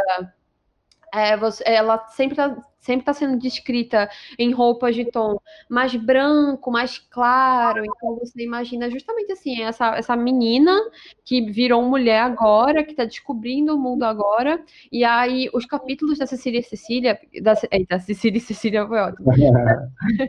da Cecília os Leões, para mim, assim, nessa terceira leitura, eles se mostraram muito grandiosos, porque para mim, de todos, é o que acrescenta e é mais clara, sabe? É como o Caio falou, o livro ele vai crescendo progressivamente mas para mim, de todos os capítulos, até com os capítulos da Nascida e Nascida, os que mais ficam óbvio esse crescimento é o da Cecília de Leões, porque ela começa assim essa personagem, essa flor para dentro, e aí ela vai se abrindo e vai se abrindo, e os capítulos com a Cecília vão ficando cada vez mais majestosos. É, fora, Nascida e Nascida são um capítulo cheio de símbolos e alegorias, e eu até já falei um pouco sobre o que é símbolo, o que é alegoria lá no Instagram do Machadiane Corrigível, corre lá para conferir. Eu também vou deixar algumas referências de símbolo e alegoria para que vocês possam é, olhar, mas para mim, assim, as simbologias e as alegorias mais bonitas, mais majestosas, é, são de Cecília os Leões. Parece que os capítulos dela assim, são capítulos quase homéricos, sabe? Principalmente o último capítulo de Cecília e Cecília. Assim, me permitam um palavrão, mas puta que pariu. Parece que Osman guardou tudo. E, e guardou... parece que você está fazendo a miscelânea do próprio Osman e misturando Cecília com Nascida e Nascida e virou Cecília e Cecília. Não, é, é quase isso mesmo, porque assim, é, o, o fim já, já dando spoiler sem ser spoiler, o fim do Avalovar é muito, é muito homérico, pelo menos na minha opinião, assim, ele é muito majestoso, muito carregado, muito forte, é. mas o final da Sicília é, é, um, é um final que é também muito forte, e, e, você pensar em, em, como que ele vai se montando, é também um capítulo que, assim, por mais que ele seja muito alegórico, ele também é pé no chão, no sentido de que você vai ter é, um Abel, a gente vai saber mais sobre a vida do Abel. Então, por exemplo, a relação dele com a mãe dele, a gente vai saber da relação dele com os irmãos. Cada irmão dele tem uma particularidade que eu achei, pelo menos, bem interessante essas partes em que a gente fica sabendo um pouco mais sobre o Abel enquanto ser humano constituinte dentro de um mundo dentro do Recife. E aí, assim, pelo menos dois capítulos que me, duas partes dos capítulos da Cecília que me marcam muito é justamente o capítulo final dela e o capítulo em que a gente descobre que a Cecília Cecília é andrógena. Então ela é tanto homem quanto mulher. E essa simbologia da androginia, ela também permeia outras personagens. Então você vai perceber que às vezes a Nascida e Nascida se mostra andrógena, que o próprio Abel se mostra andrógeno. Eu acho que de todos a Annelise é a que menos, menos fica claro, mas a Cecília, assim, ela é declaradamente andrógena. E isso diz sobre a personagem. Desculpa te interromper mas é porque veio à cabeça uma coisa que talvez eu tenha pensado há muito tempo atrás e esqueci, porque sim, a, a luz ela tem essa, essa não consumação né, do amor, então você não tem o, a presença dessa androginia, que é justamente um elemento fundamental da consumação, né? Então, eu acho que isso fica muito forte em Nascida em Sicília, porque você tem mais forte essa realização. Mas concordo completamente contigo, o capítulo é majestoso, Eu acho que é o capítulo, talvez eu esteja exagerando, mas é o capítulo mais neobarroco mesmo. É, totalmente, pra, totalmente. Para ficar mais claro para quem está ouvindo, que seria um, um neobarroco, não tem tanta relação assim com o barroco enquanto escola artística da Idade Média, tem um pouco, mas o neobarroco ficou muito comum na, na literatura da América Latina no século XX, muitos escritores, como o próprio Cortázar, que, que, que Ana comentou, é, Lezama Lima, escritores famosíssimos aqui da América Latina tiveram um estilo neobarroco bem pronunciado, acho que o próprio Guimarães Rosa, eu, eu diria também, mas na, na na Sicília, isso é muito é, é, explicando meu barroco, explicando um pouco, né? É, você tem um excesso de, de imagens, um excesso de ornamentação dentro do texto, e é importante ressaltar que para Osman o ornamento não é sinônimo de acessório. O ornamento para Osman é o fundamental. Então, ele não serve apenas para enfeitar aquilo que é necessário, ele é o próprio necessário. Então, é quase que dizer, é necessário que se tenha o ornamento, porque sem ele não se tem nada. Então, não é um mero acessório de texto, de textualidade, de estilo. E isso fica bem claro em Sicília pela majestosidade que o texto é escrito e pela ambientação em que, em que, em que é composto, principalmente quando aparece a Sicília, né? Porque você tem nesse capítulo, como você bem comentou, é, uma, uma visão um pouco da vida de, de Abel junto com a família, na cidade, no interior. Inclusive, você tenta entender um pouco o, a, a, intimidade do, do Abel com as visões que, com as memórias, que melhor dizendo, com as memórias que ele tem da própria infância que ele passou naquele lugar, né? Então, com um poço de água dentro da casa, ou o conhaque que o irmão bebe, enfim, todos esses elementos trazem em Abel um, uma memória, e essa memória, é, eu acho que é um capítulo muito bom para explicar o personagem, assim, e explicar os mistérios que envoltam os outros capítulos, né, que, que estão pelos outros capítulos. Mas a Sicília em si, ela de fato, essa, essa imagem é uma das imagens de amor, se na luz a gente tem uma imagem de um amor não consumado, a gente tem uma imagem de, uma, de um erotismo pela negação, que é possível o erotismo pela negação, né? o erotismo pela ausência, quando você esconde algo, quando você não revela, quando você mostra uma parte, isso também é um, é um tipo de erotismo. E na Nascida e Nascida você tem o, o ápice da prática desse erotismo, desse amor. Na Sicília você tem a grande visualização, talvez, a, a, a, a volo, nossa, a palavra, pelo amor de Deus, qual é a palavra? Voluptuosidade, hã? Deixa eu voltar. Um, dois, três. Na Vai. Sicília, você tem essa grande voluptuosidade. Que palavra difícil! Voluptuosidade. Com certeza que você não vai cortar para ficar ridículo. É, a voluptuosidade na Sicília você tem essa grande voluptuosidade, você tem esse grande, esse grande garbo, esse grande esbanjamento que é esse, esse, essa figura desse amor, assim como você tem ao mesmo tempo uma certa, o que eu gosto, o que eu amo nesse capítulo, uma certa magia, um encantatório que vem um pouco do reino do infantil também. É, o que é muito bonito, você tem inclusive um circo, né? E o leão também remete a um circo, a uma coisa mais encantatória, mais férica, férica no sentido de, de contação mesmo, de fábula. A Sicília tem esse teor de fábula que se junta com os ornamentos, que, que traz, ao mesmo tempo, um infantil, que é aquela grande possibilidade da criança de ver o mundo com uma magia e com uma espessura de, de novidade, de curiosidade, assim como você vai ter um desenvolvimento de um, de um erotismo que ele, que ele não é envergonhado. E, e que ele não fica na relação de Cecília e Abel. Por exemplo, Abel está conversando com Cecília, Abel está junto com Cecília. Ele se expande para todo o ambiente. É importante para isso. Quando você tem um tipo de desejo, algum tipo de imagem, ela não fica presa dentro do personagem. ela se expande para tudo que tem em volta deles. Então, em Sicília isso fica muito mais claro. Em Nascido e Nascida também isso é bem, bem recorrente, mas em Sicília é bem forte.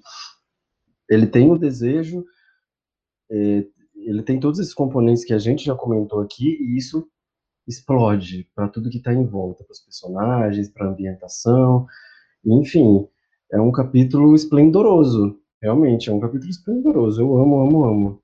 Perfeito, é basicamente sobre isso. Inclusive, a gente vai estar tá colocando é, entre as nossas, entre os blocos de fala, né, que o meu querido editor Luquinhas vai estar fazendo, a gente vai estar tá lendo. Coitado,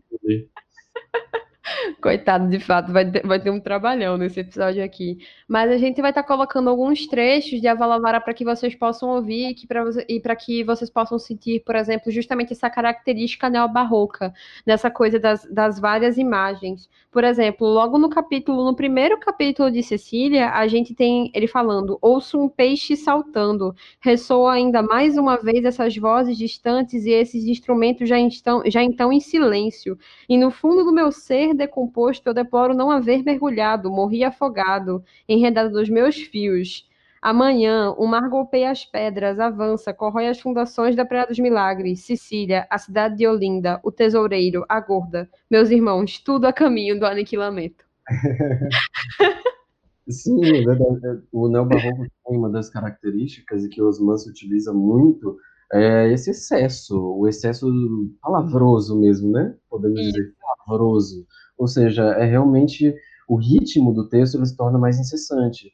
As imagens elas vão se sobrepondo, não precisa se assustar, as imagens vão se sobrepondo, se sobrepondo se sobrepondo, porque existe mesmo um exagero. No, no, como a gente falou, não é um capítulo envergonhado. O barroco não tem. Né, o barroco, na literatura principalmente é, moderna, ele não tem vergonha das palavras que usa, e são muitas. Perfeito, principalmente assim, que já é também uma outra coisa de dica, né, que a gente pode dar para a leitura de Avalovara. Não se assuste, principalmente com os capítulos de Nascida e Nascida e Abel, quando eles falam do tapete.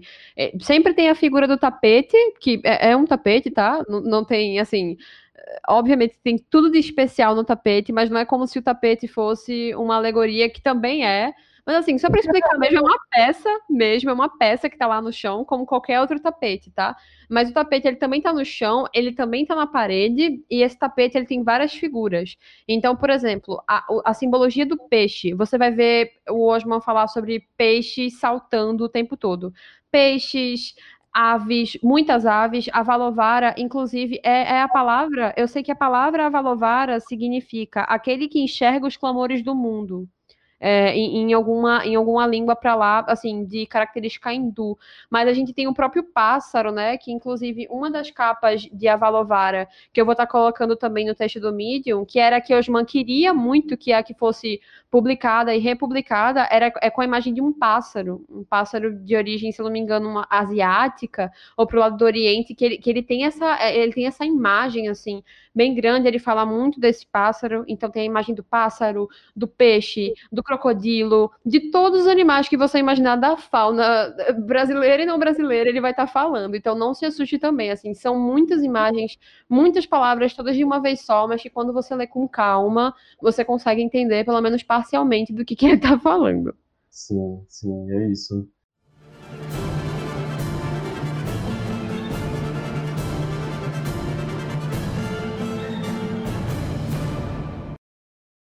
É, a, Valo, a Valovara tem. Ana vai botar isso no post. Eu acho que, é, que dá para botar, por exemplo, o tapete, né? Que é a Dama e o Unicórnio, que é um tapete medieval, é um tapete que realmente existiu, que é muito importante, porque é onde a Nascida e Abel é, fazem a prática, né? A prática do amor, da consumação. E a Valovara tem é, origem realmente no sânscrito, né? Do Avalokitesvara, que é, um, é uma, um, uma uma figura, uma expressão, um elemento, enfim. Eu não sou especialista para dizer disso, mas é uma coisa muito importante para a religião budista e hindu. Exatamente. E aí, por último, né, para a gente fechar, é a gente falar sobre quais são as partes favoritas assim, do livro para a gente e se a gente tem alguma dica para passar para as pessoas que querem ler a Valovar ou que se interessarem, quais seriam essas dicas? Eu acho que ao longo do episódio assim a gente já deixou algumas dicas claras. É, eu sempre falo aqui né, no podcast a respeito do quanto que edições e leituras de apoio são importantes e assim é como o Caio falou, foi meio que doideira muita minha de pegar a Valovara para ler assim, sem ter conhecimento de nada. A primeira vez que eu li foi uma experiência que não foi prazerosa, assim, eu reconheci muita coisa bacana no livro, mas foi muito difícil. Então, acho que talvez para amanciar um pouco esse primeiro impacto do Avalovara, eu aconselho que você leia a biografia que a Regina Igel escreveu, que é Osman Lins, uma obra literária, caso você queira, uma biografia literária, perdão. Caso você queira, assim, começar sem sentir esse impacto muito forte, muito estranho, porque é um livro, assim, acho que um pouco diferente de tudo que a gente está acostumado a ver em literatura brasileira, pelo menos essa mais conhecida, essa mais canônica, da que a gente tem respeito. Então, o capítulo sobre o Avalovara desse livro é bem fácil de achar na internet. Talvez eu coloque ele no texto do Medium. Eu acho uma dica interessante. Você pesquisar sobre sexo tântrico e tantrismo mesmo é interessante. Pesquisar sobre hedonismo, é, no sentido oriental da coisa, tá? Uma outra dica é que, se você puder não comprar, e pelo amor de Deus, eu fico imaginando, tipo, se um dia a Companhia das Letras quiser me patrocinar e eu tô aqui, tipo, fazendo um boicote à edição delas, eu acho que a edição, inclusive, da Companhia das Letras é a mais fácil de achar. É, mas eu recomendo que você não, não compre essa edição da Companhia das Letras, que você procure por outras edições, principalmente a da. Deixa eu filar aqui a da Melhoramentos, que foi a, a, primeira, a primeira editora né, que publicou a Valovar e publicou vários outros livros do Osman. A Melhoramentos ela seguiu a, a linha que o Osman queria de organização do livro. Então, se você quiser ler vendo a organização original, também eu acho interessante que você compre essa edição específica que eu estou falando, que eu vou colocar a foto. Ela é bem difícil de achar e, assim, o Avalavara não é um livro barato, digo desde já, assim. E é dificílimo deixar na internet para ler de graça. Então. Tem, é um tem livro... sim, tem sim. Pode, pode procurar que tem. tem é, um tem. Tem um PDF da Companhia das Letras. Agora que eles não vão patrocinar mesmo. Tem PDF da Companhia das Letras, vocês encontram. Claro que a experiência do livro é a experiência do livro, mas eu acho que para a primeira leitura, se a pessoa quiser saber se, se aquilo realmente vale a dedicação, eu acho que dá para dar uma olhada. Procurem que vocês encontram. Perfeito. Tem outros textos também é, que são muito bacanas de se ler para que você possa entender. Tem alguns, assim, como o Avalovara é um livro que é muito discutido academicamente, então muitos artigos sobre o Avalovara tem uma linguagem acadêmica um pouquinho mais complicada. Mas, por exemplo, eu já achei artigos falando sobre o iólipo, que é essa figura metamórfica sobre, que o, o Osman cria dentro da obra, é, artigos sobre o iólipo, artigos sobre o próprio erotismo dentro da literatura, que não são difíceis de ler, então eu vou estar deixando todos esses artigos também no texto do Medium. Caio, se você quiser dar alguma dica de trabalho para que as pessoas possam ler, para entender melhor a Valovara. Sim, eu acho que a primeira, a, a dica primordial é não, não se assuste, porque nós não somos os manins. Eu acho que isso é fundamental. Perfeito. Os, manins, ele era uma pessoa muito disciplinada e realmente muito estudiosa. E não era estudioso só de literatura. Osman, se ele fosse escrever, por exemplo, tem um capítulo do Julius Hackerton, né? Que é sobre o relógio. Ele lê sobre relojoaria. Então, se ele for escrever sobre determinado assunto, ele lê sobre aquilo profundamente. Ele tinha livros de botânica, ele tinha livros de, sobre absolutamente tudo.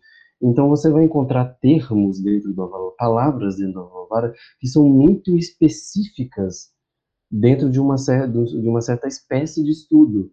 Então, não se assuste. É assim, eu algumas coisas eu pulei, outras coisas eu parei para procurar, mas realmente é um tra... não, não se sinta mal ou, que tem que parar a leitura por conta disso, porque Osman realmente era muito dedicado com as palavras, então ele buscava em fontes muito profundas para escrever antes de escrever é, alguma coisa. Eu acho que essa é a dica primordial, assim, e para você iniciar a leitura de Avalovara, não se assuste também com a forma do texto, o texto é muito sinestésico, as vozes são muito confusas, você não vai encontrar um travessão, é, uma separação é, clara de, de, personagens, você não vai ter, como a gente disse, uma característica objetiva dos personagens.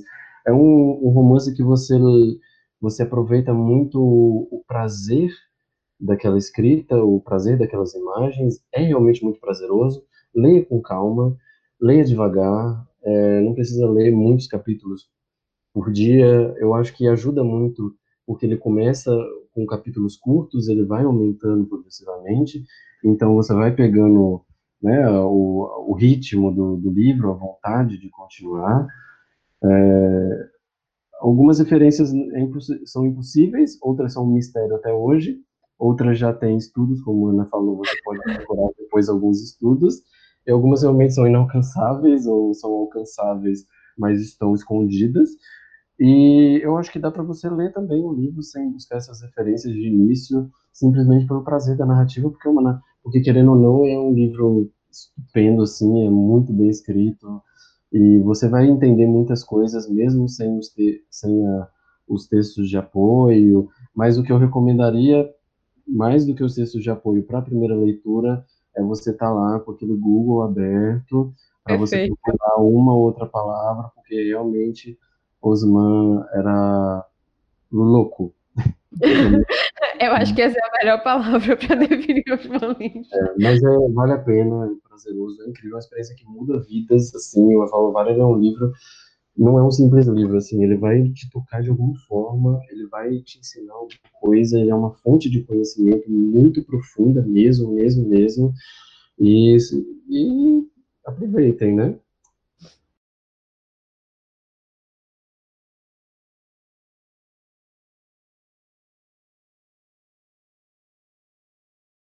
Aproveito para dizer qual foi a parte de Avalovara que mais te marcou, Caio. O que é que, o que, é que tu guarda contigo de Avalovara até hoje?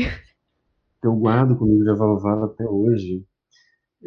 Eu, bem, é difícil, porque o livro inteiro marcou muito minha vida em todos os sentidos, Avalovara, mas certamente eu poderia dizer para vocês assim, sem medo nenhum de errar, sem medo nenhum de errar. Na minha experiência pessoal, lógico, o final de Avalovara é a melhor coisa que eu li em literatura é, brasileira, assim, sem dúvidas nenhuma. Eu amo. É, é assim, depois que você passa o livro inteiro com, ele não resolve suas questões, não resolve. O objetivo não é resolver, mas ele tem um, um impacto físico, emocional, menos intelectual, é um impacto emocional e físico muito forte, um impacto realmente absurdo, é uma síntese, os capítulos finais, Ante o Paraíso e No Paraíso, é uma síntese, assim, belíssima, e também o, o, as partes finais do capítulo da Nascida e Nascida, quando eles consumam, cons, fazem o, o, ato, né, quando o ato está, porque o ato ele persegue, ele prolonga seu livro inteiro, mas nos capítulos finais, quando ela consegue não é spoiler, a Vanovara não tem spoiler, você lê do jeito que você quiser. Mas quando ela consegue liberar o pássaro, quando ela consegue liberar esse coágulo da, nascida nascida, provavelmente também é uma das. É a segunda coisa mais bonita que eu já li em literatura brasileira. e as duas estão dentro do Avalovara, então você vai achar pontos altos, pontos luminosos dentro do Avalovara, assim, que são maravilhosos, e, e é isso, minha. Perfeito. Acho que o Avalovar ele me marcou não somente pela, pela leitura em si, porque foi numa época em que eu só lia cânone, até hoje assim, né, eu sou uma pessoa muito de ler cânone da literatura brasileira, então eu sempre leio gente muito antiga, e Osman foi uma redescoberta, né, porque eu já tinha lido Lisbelo Prisioneiro, mas aí você pega Lisbelo Prisioneiro e pega Avalovar e percebe que são quase dois autores diferentes, mas assim, eu acho que tanto pela experiência pessoal que eu tive enquanto pessoa, mesmo assim, o momento no qual eu li a Valovara foi um momento em que eu vivi muita coisa que se conectou. É, a tu mesmo, né, fez parte de muitos desses momentos. É, a, a, questão da narrativa, o que essa narrativa fez e mexeu comigo, eu nem te mostrei, Caio. Inclusive, isso é uma coisa que eu tô contando pra, pra tu aqui agora, em meio à gravação do podcast. Mas eu tatuei o quadrado Sato faz uns três dias. Eu vou estar tá te mandando a foto quando a gente acabar de gravar aqui. Essa marca é literal agora.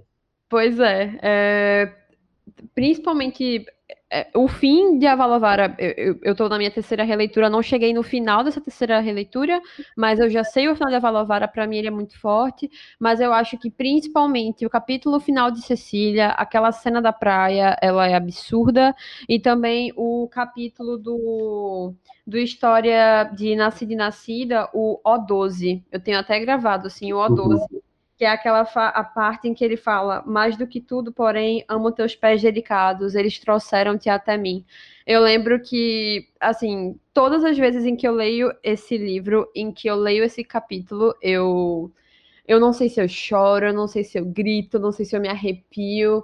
É, é para mim, assim, é o ápice orgástico, literário. É como tu falou, assim, eu acho que não é a, a, coisa mais incrível que eu já li em literatura brasileira, porque eu sou machadiana demais para concordar que existe outra coisa melhor do que Machado, mas, assim, Osman Lins, ele provou para mim nesse livro que a organização e a vivacidade da carne, elas são tudo, assim, no ato de escrita. E falo isso enquanto escritora, né? Eu acho que esse livro me marca muito mais, marca muito mais a Ana escritora. A Ana que olha para isso aqui e faz, meu Deus do céu, se eu tivesse escrito a Valovário, eu não precisaria escrever mais nada durante 20 anos, tal qual o Júlio Cortázar. É, eu, e só para finalizar, eu, eu, diria que, assim, é não é, apesar de ser um livro repleto de referências, não é um livro intelectualizado. Não é um livro é, de intelectual para intelectual. Não. É um livro belíssimo que escreve pela beleza, sobre a beleza e com a beleza. Você vai, mesmo sem buscar essas referências inteiras, você vai ser completamente impactado por, por exemplo, trechos como esse que Ana citou agora, porque é um livro fundamental de beleza Perfeito. Eu agora esqueci o nome do amigo dele, é o Carlos alguma coisa. Eu vou colocar o vídeo no qual o Carlos fala sobre a primeira vez que ele leu Avalovara. Mas ele chegou a dizer para o Osman, assim que ele acabou de ler, que o Avalovara foi a coisa mais poética que ele já leu sem ser poema, de fato, uhum. naquele poesia pura. Então, a, a, nível de poesia, sim, você vai se impactar bastante. Mas eu acho que é isso. Esse foi o primeiro Machadiana Incorrigível Prosas. Eu queria, acima de qualquer coisa, agradecer muitíssimo a Caio por topar conversar comigo de forma gravada a respeito de Avalovara. Obrigado, eu que agradeço, Minha. Foi ótimo. Eu amo Avalovara, é, amo conversar contigo e foi maravilhoso. Isso foi incrível. É, para quem quiser, por, por exemplo, ler algumas coisas do Caio, o Caio ele não fala muito sobre isso, mas ele escreve muito bem também. Então, se vocês procurarem por Yoka Rossoni, acho que no Medium vocês acham ele, eu estou correta? Não vou falar nada. Tá, vocês vão pro... Vocês podem procurar aí pelo Medium. Caio tem textos maravilhosos, ele é um escritor maravilhoso também. É, o Machadiane Corrigível é Machadiane Corrigível em todo lugar, tanto no Medium, como no Instagram, como no Anchor, como no Spotify. A diferença é que no Instagram e no Medium é Machadiane Corrigível, é tudo junto, sem acento. A gente vai estar tá com o texto sobre esse episódio no Medium assim que o episódio sair, contando com todas as referências e todas as imagens de tudo que a gente falou aqui. Então, se você quiser ouvir o episódio enquanto a gente é, lê, enquanto você lê o texto falando com todas as referências, você fica à vontade, que vai estar tudo lá, você não vai estar perdendo nada. Eu espero que vocês tenham gostado desse Machadano Incorrigível Prosas, acho que esse é o episódio mais longo que o podcast que o podcast já teve, mas eu tenho certeza que vai valer muito a pena se você ouvir até o final. Então, muito obrigada a você que ouviu a gente até aqui. Eu espero, inclusive, que Caio volte para a gente conversar para a gente conversar sobre outros livros, seja do Osman Lins ou não. Então, já fica o convite de agora, tá? Quem sabe uma Lavoura Arcaica. Que, nossa, meu Deus do céu, vocês não perdem, vocês não perdem por esperar o que somos eu e Caio falando sobre Lavoura Arcaica. Juro. Mas enfim, pessoal, é isso. Muito obrigada e até a próxima.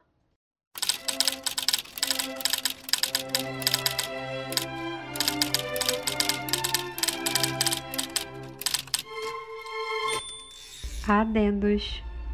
Em primeiro lugar, eu queria pedir desculpa para vocês, porque não colocamos, nem eu e nem Caio, os trechos de leitura de Avalovara que dissemos que íamos colocar. Por quê? O episódio já estava ficando com mais de 1,40 de duração e eu não queria deixar ele tão grande assim. Então a gente vai estar tá pegando os trechos que a gente leu de Avalovara e vai estar colocando ou em um vídeo no IGTV ou em algo do tipo. Não se preocupem, vocês ainda vão ter acesso a esses trechos. E por último, vocês perceberam, né? A gente começou com uma música diferente ao invés da música habitual. Essa música é a Carmina Burana, do Call Off. É uma música que ela foi citada várias vezes durante a Valovara. O Osman escutava muito dessa música para poder escrever a Valovara. Então, nada melhor do que fazer essa singela homenagem.